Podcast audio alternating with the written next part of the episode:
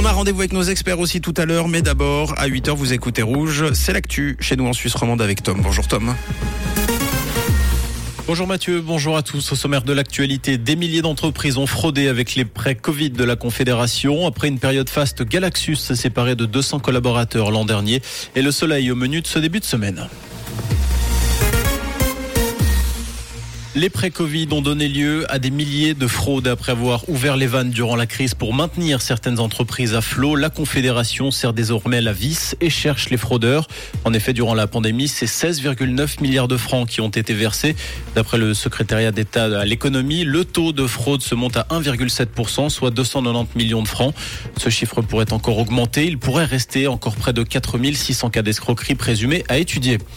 Après les résultats, le plan de bataille, c'est aujourd'hui que les partis Genevois définissent leur stratégie pour le second tour de l'élection au Conseil d'État.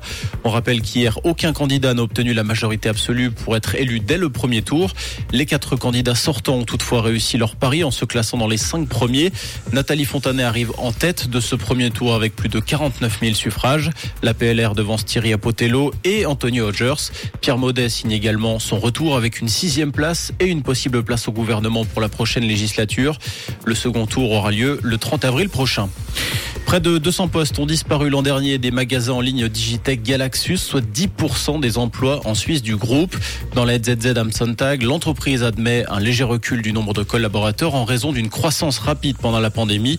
Il ne s'agit pas de licenciements, mais de postes temporaires qui n'ont pas été renouvelés et des postes suisses qui ont été repourvus en Allemagne.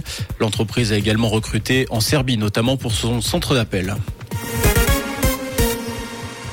L'ex-président du Kosovo et ancien chef politique de la rébellion indépendantiste Hashim Tachi comparaît aujourd'hui devant la justice internationale. Il sera dans le box des accusés à la haie avec trois autres suspects. Tous plaident non coupables. Ils doivent répondre de crimes de guerre et de crimes contre l'humanité commis lors de la guerre de 1998 et 99 contre les forces serbes. La NASA va dévoiler le nom des quatre astronautes sélectionnés pour voyager vers la Lune 50 ans après le dernier alunissage. L'identité des trois Américains et du Canadien qui constitueront l'équipe d'Artemis 2 doivent être dévoilées à 17h. Ils seront les premiers êtres humains à voyager jusqu'à la Lune sans y atterrir depuis la dernière mission Apollo en 1972. La mission est prévue pour novembre 2024.